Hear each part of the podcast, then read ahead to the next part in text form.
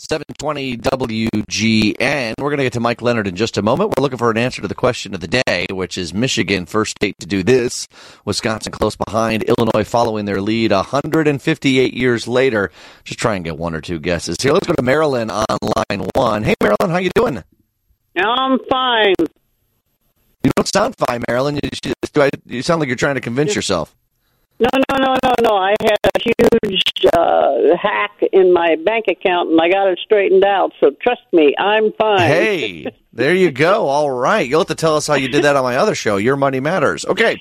What's your guess? Statehood. Illinois became a state in 1818. Actually, we beat Michigan by about Wow. uh, 20 years. They didn't become a state till 1837, and Wisconsin not till 1848. So it's a good guess, just not the answer. Okay, Marilyn? Congrats on the bank account thing, okay? Okay, all right. Thank you. All right, let's get one more in here. This is a joint answer from Laura and Todd on line five. What are you guys calling together here next to the phone? Yeah, we're driving home, so we call Hey. together All right, okay. Uh, where are you guys driving home from? from Pana, Illinois, back to Chicago. Okay. All right, so Lauren Todd, what's your guess? It's uh, women's right to vote. It's a great guess because Wisconsin was actually the first state to ratify the 19th Amendment, allowing women to vote.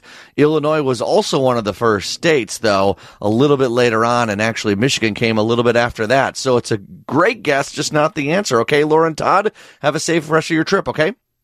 All right, thank you. Oh, there you go. There, uh, they got both of them now. Okay, we'll try and get some more answers a little later on, but let's get our first guest on the line here from Leonard Trial Lawyers. Mike Leonard, how you doing, bud?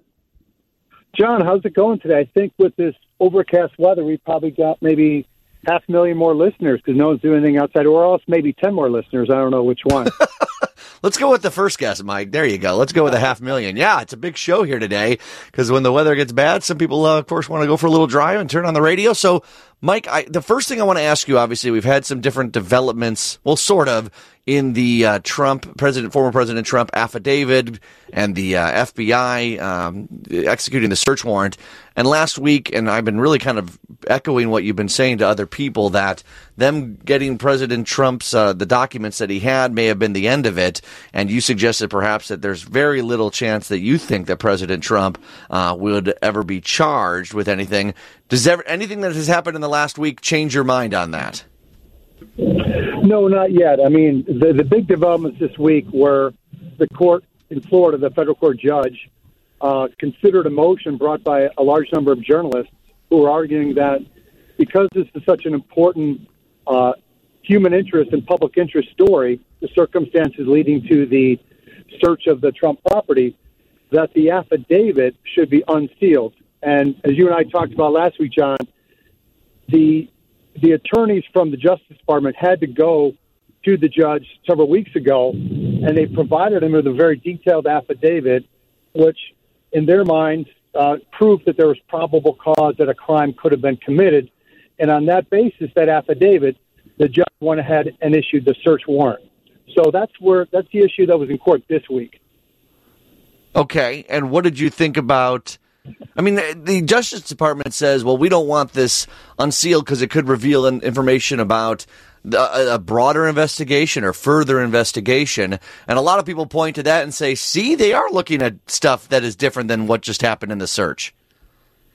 Well, there, there's a couple of points there. I mean, number one, it's highly unusual, almost unheard of, for an affidavit that forms the basis for a search warrant to be unsealed, meaning given to the public while an investigation was taking place. Because, as you know, the mere issuance of search warrant isn't a charge of any crime. So typically, the search warrants are, are never disclosed. You get them in discovery in the case once you are charged, because, of course, you don't want the world or the attorneys or the defendant knowing that you're investigating them, what information you already have, who you've talked to, who are your sources. So there's a lot of things you want to protect. And of course, they did. They have made some statements in court this week that it could impact other investigations. You know what that means is anyone's guess, but all that would point to is yeah, they might be investigating him for other things. But I guess it doesn't change my view that I don't think they're going to charge him here. But we probably should talk for a minute about what the judge actually ruled this week. Right. Right. It was surprising. The judge says he's leaning towards releasing some of the evidence presented by the U.S. Justice Department. He seems skeptical of their argument that they couldn't redact things or remove certain things and it still would allow some light to be shed, kind of charting a middle path. Is that unusual? Well, it's very unusual. I mean, typically never at all are the affidavits released at this point in a proceeding. And, and there really isn't proceeding in terms of any charges against the former president. But it's probably not really going to turn out to be a middle course, John, because what he said was, hey, government, go back to the drawing board, give me a redacted copy of the affidavit, meaning you black out, literally black out the parts that you think that the public shouldn't see, and you know, give me the remainder of what you think could be publicly disclosed. So the problem is going to be they're going to take a thick pen to this thing, and their position is going to be, hey, judge, you know, we really have to redact 95% of it or, or some crazy amount. And as the judge himself said this week, look, a lot of times when you get a redacted affidavit, it's just gobbledygook, it's gibberish. And he kind of forewarned everybody and said, look, even if I let some of the stuff be redacted and disclosed to you all, you, you the public, you know, I'm not telling you or giving you any expectations about whether it's going to be helpful to you. In right. other words, what he's saying is, what he's saying is, hey, look, I'm gonna I'm gonna give you a little bit, but it's probably not going to be much, and it'll, it'll probably be along the line along the lines, John, of what we talked about last week, where it'll probably be limited to things of a very basic, generic nature. For instance, we had discussions with ex-attorney for Trump, or we received this compliance or non-compliance. You know, kind of the steps that led to them telling the judge they had no other means other than search warrant. So once we get a redacted affidavit, I think we're all probably going to be pretty disappointed with, with what we actually get to see. Couldn't you argue that a redacted one causes more confusion even? It causes more speculation because you get a little bit of a taste here and there, maybe a name or person A, and you start you start putting the pieces of the puzzle together and it's all wrong. Yeah, exactly. I mean, there there is that danger that by giving the public some, it's just going to lead for a lot of speculation and a lot of clamoring for more. But but there's no way that this judge is really going to let out sensitive information that would compromise the investigation. That's just not going to happen. So, you know, the Justice Department, um, like all federal prosecutors, you know, they they want to give the judge sort of a, a parade of horribles. You know, how bad this would be, how it would compromise their investigation. But you know, giving out generic information about kind of what led what led to and ended their negotiations that that's not going to hurt anybody.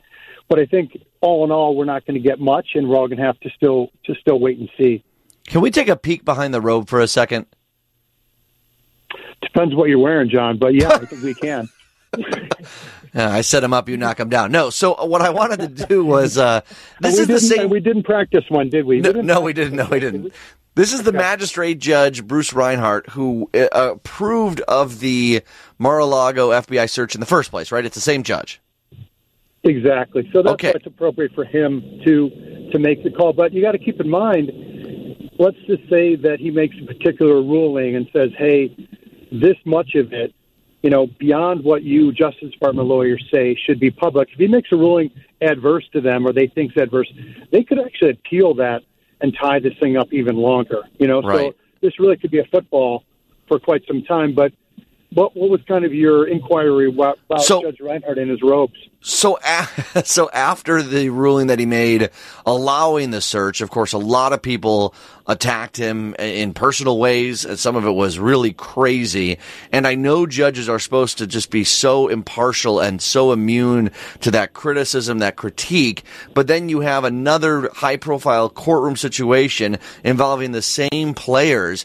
I don't know how any human would be able to tune out the noise from outside the courtroom and not at least try and offer a cookie to the side that you didn't, that, that didn't get their way the last time. Do you see what I'm kind of asking? Like, as to not yeah. appear to be in the Department of Justice's pockets, does he have to sort of show that, well, maybe I will allow a little of this to be released? I'm not suggesting that's what happened here, and I know they're above that. Well, I think they are, but I'm just uh, highlighting that that's hard.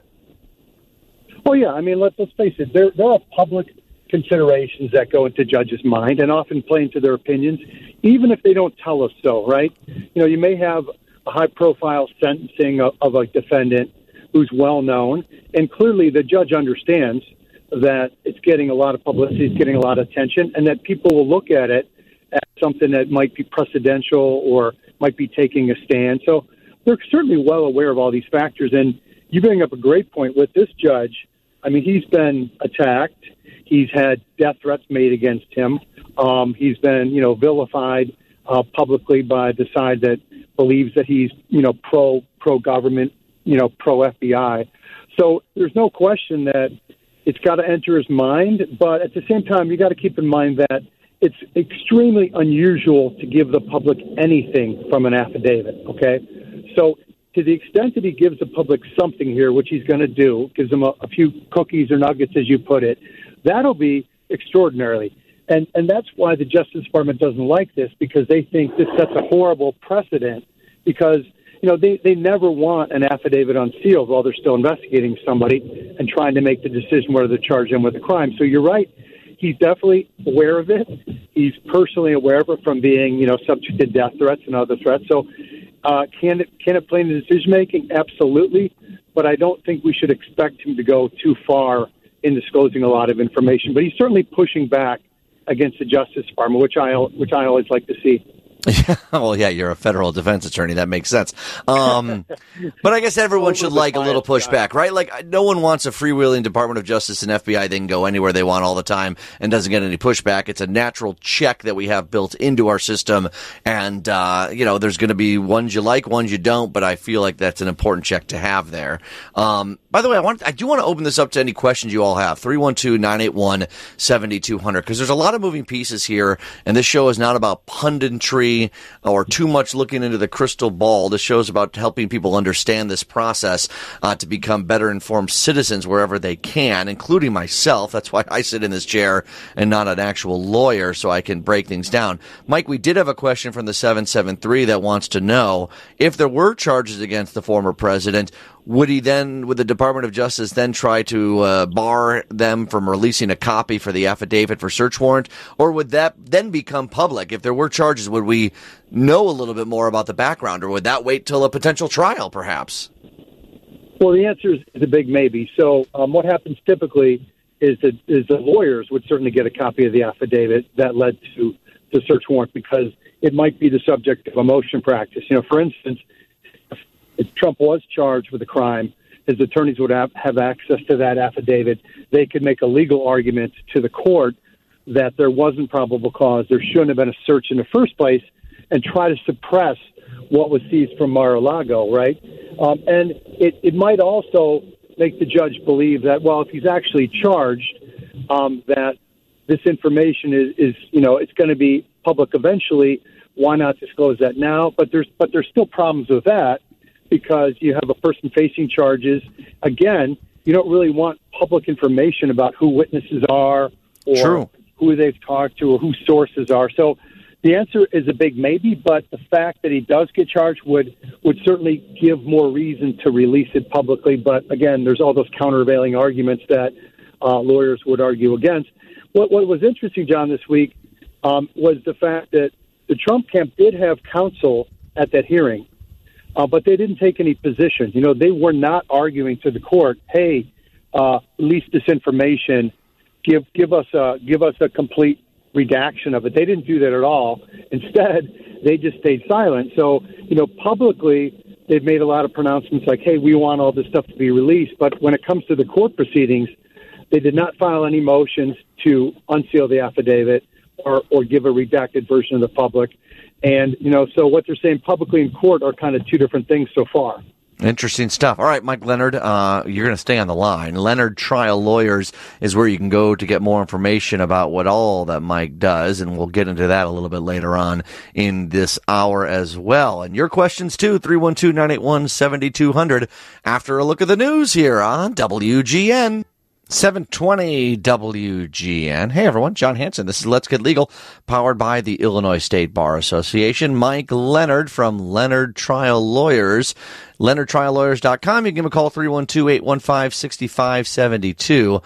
Mike, uh, I know you've been on a bunch, but for maybe our newer listeners, who, uh, what sorts of uh, cases you take on? You're a federal defense attorney. You do some whistleblower laws too, right? Yeah. So what we do is on the criminal side, we primarily focus on representing individuals in federal criminal cases here in Chicago and throughout the country. we also sometimes rep- represent them in state criminal proceedings. And on the civil side, we regularly represent individuals who are bringing whistleblower cases and sometimes discrimination cases against large companies. So we're on the what we call the plaintiff side. So John, we represent good, the good guys on both sides of our practice. Okay, I had an angry call, Mike. I want to tell you about during the uh, commercial break. You ready for this? No, it's fine. I, I, I appreciate I appreciate any feedback. Honestly, you're always welcome to uh, dispute anything I say, certainly, and our guests. And uh, we appreciate all calls and texts on the matter. You can keep them coming 312-981-7200. And I wanted to bring this up only because I just want to make sure that we're understanding each other and that the listeners are too. When we talk about the former president's case, the caller was suggesting that you know laws are there for a reason. You shouldn't just break the law and that uh, President Trump, uh, if he if he broke a law, should be, and we and that you and I should be ashamed for suggesting otherwise. Um, I don't think either of us were suggesting that the president should or shouldn't. That's not our uh, what we're analyzing here. You were simply suggesting that you don't think there will be charges. Yeah, I mean, I'm not I'm not taking the position that it shouldn't be charged. I think, uh, based on what we know so far, clearly there there's a lot of reason to believe that it could be charged under the Espionage Act, possibly for possibly obstruction obstruction of justice, for also uh, violations of the Presidential Records Act. There, there's clearly uh, at least three three different federal crimes that potentially he could be charged with. Although it's so early, we don't know what the evidence is going to shake out to be. So I was never saying that they shouldn't prosecute him. I'm just making the prediction, the bold prediction maybe, that he's not going to be charged for the document issues. And I, I may turn out to be wrong, but as you know, federal prosecutors have a lot of discretion to charge somebody or not charge somebody. And after after gathering all this evidence, if they're not convinced that they're going to win their case, you know, with proof beyond a reasonable doubt, they're not going to charge them because they don't want to lose a case and they don't want to be the subject of ridicule uh, and and the pub- the publicness of this matter. So I'm just making prediction. I don't think for the documents issue they will charge him. I could be wrong, but it'll be fun to see whether it happens or not. But I never made the suggestion that he shouldn't be charged. And in fact, it is bothersome, you know, for, from someone who represents criminal defendants all the time, especially in federal court. The selectivity of who's prosecuted is very frustrating. Uh, it's not just the Trump case; it's all sorts of cases where you might represent an individual who did allegedly the exact same thing of five or six or ten other people, and a number of them aren't charged at all, and who seem to be much more culpable than your client and but there's really nothing you can do except howl at the wind that it's not fair and, and they've they've misused their discretion, but that doesn't get your case kicked out. Right. Yeah, I just wanted to make sure that we laid that all out for folks, and, and also, and in that weighing of whether they are going to charge the former president, not only do they have to take into consideration uh, all that you mentioned about the public scrutiny and ridicule, but what you were saying, the likeliness of a conviction. I mean, we've only heard from, and we really haven't heard much, but we've only seen the actions of the DOJ. Of course, the former president should be afforded a strong defense that you know he's going to be able to provide for himself. They could argue that they were obtained illegally, that the president didn't know this or that the other thing. I mean, there's a lot of we've only been really seeing one side of this thing, and in a court of law, the former president would be entitled to as strong a defense as he's able to produce. Well, yeah. The problem is so far we have, we have such little information. Okay, we know a search warrant was issued. We know the types and categories of documents that they were seeking. We don't know which ones they found. We don't know who took them under what circumstances. We don't even know right now you know, were they really of the top secret and secret, you know, the, the highly classified levels that have been talked about? They may be, but they may not be doc- documents that are great significance to the national defense or something else like that. And and we, we talked about last week this Espionage Act. It's it's going to require more than just a showing that he had the documents. It's got to show that you know they were they were somehow furthering the national interest or national defense and he attempted to use them, you know, for purposes against them. So there's there's a lot of considerations. We just it's so early here, yeah, uh, to make you know to make arguments about what's going to happen. But it will be fun to see if I'm proven dead wrong, uh, and they do charge him for the documents, or, or or whether I'm right. You know, that's that's the fun part of this. Yeah, if you're dead wrong, well, we're going to have a special Let's Get Legal, whatever day that is, and uh, no, I'll call you on in. No, I'm just kidding, Mike. I mean, you're making a prognostication based on your expertise.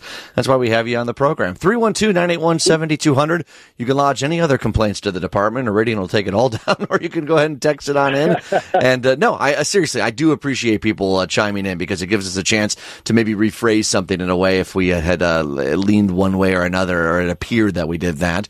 I want to get off uh, the, pre- the former president stuff a little bit but uh, in big news in, in, in a case that you represent about charges in a federal gun case, correct?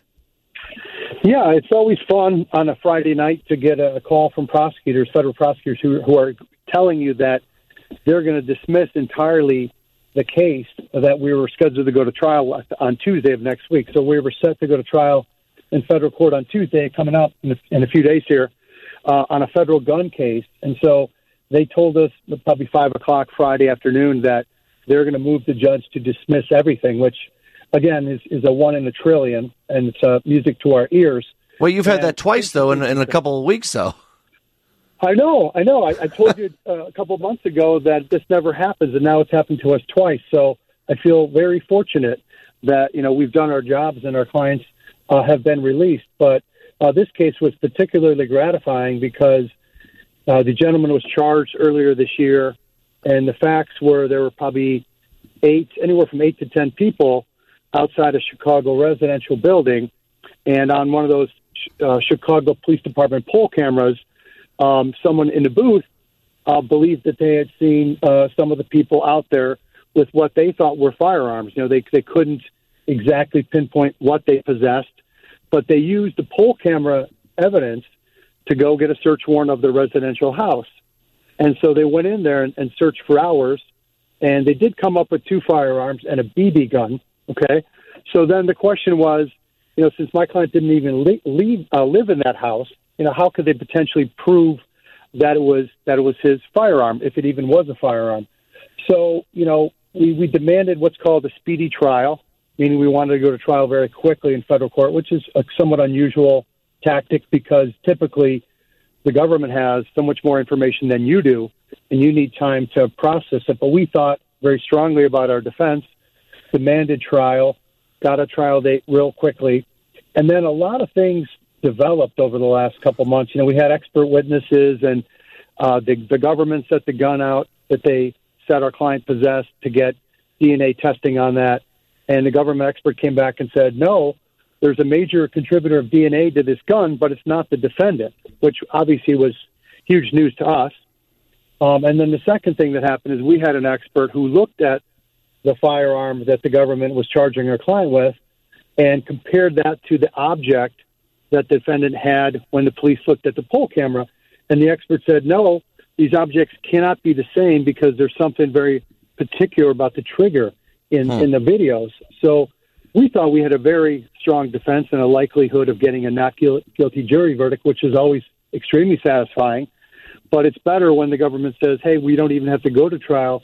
Your guy walks free and all charges are dismissed. So we, we were very gratified. And, you know, you got to tip your cap slightly to the federal government because they could have taken the case to trial and, and seen what would have happened. But here, they actually appropriately exercised their discretion and said, we're not going to pursue the case, which, again, does not happen very often.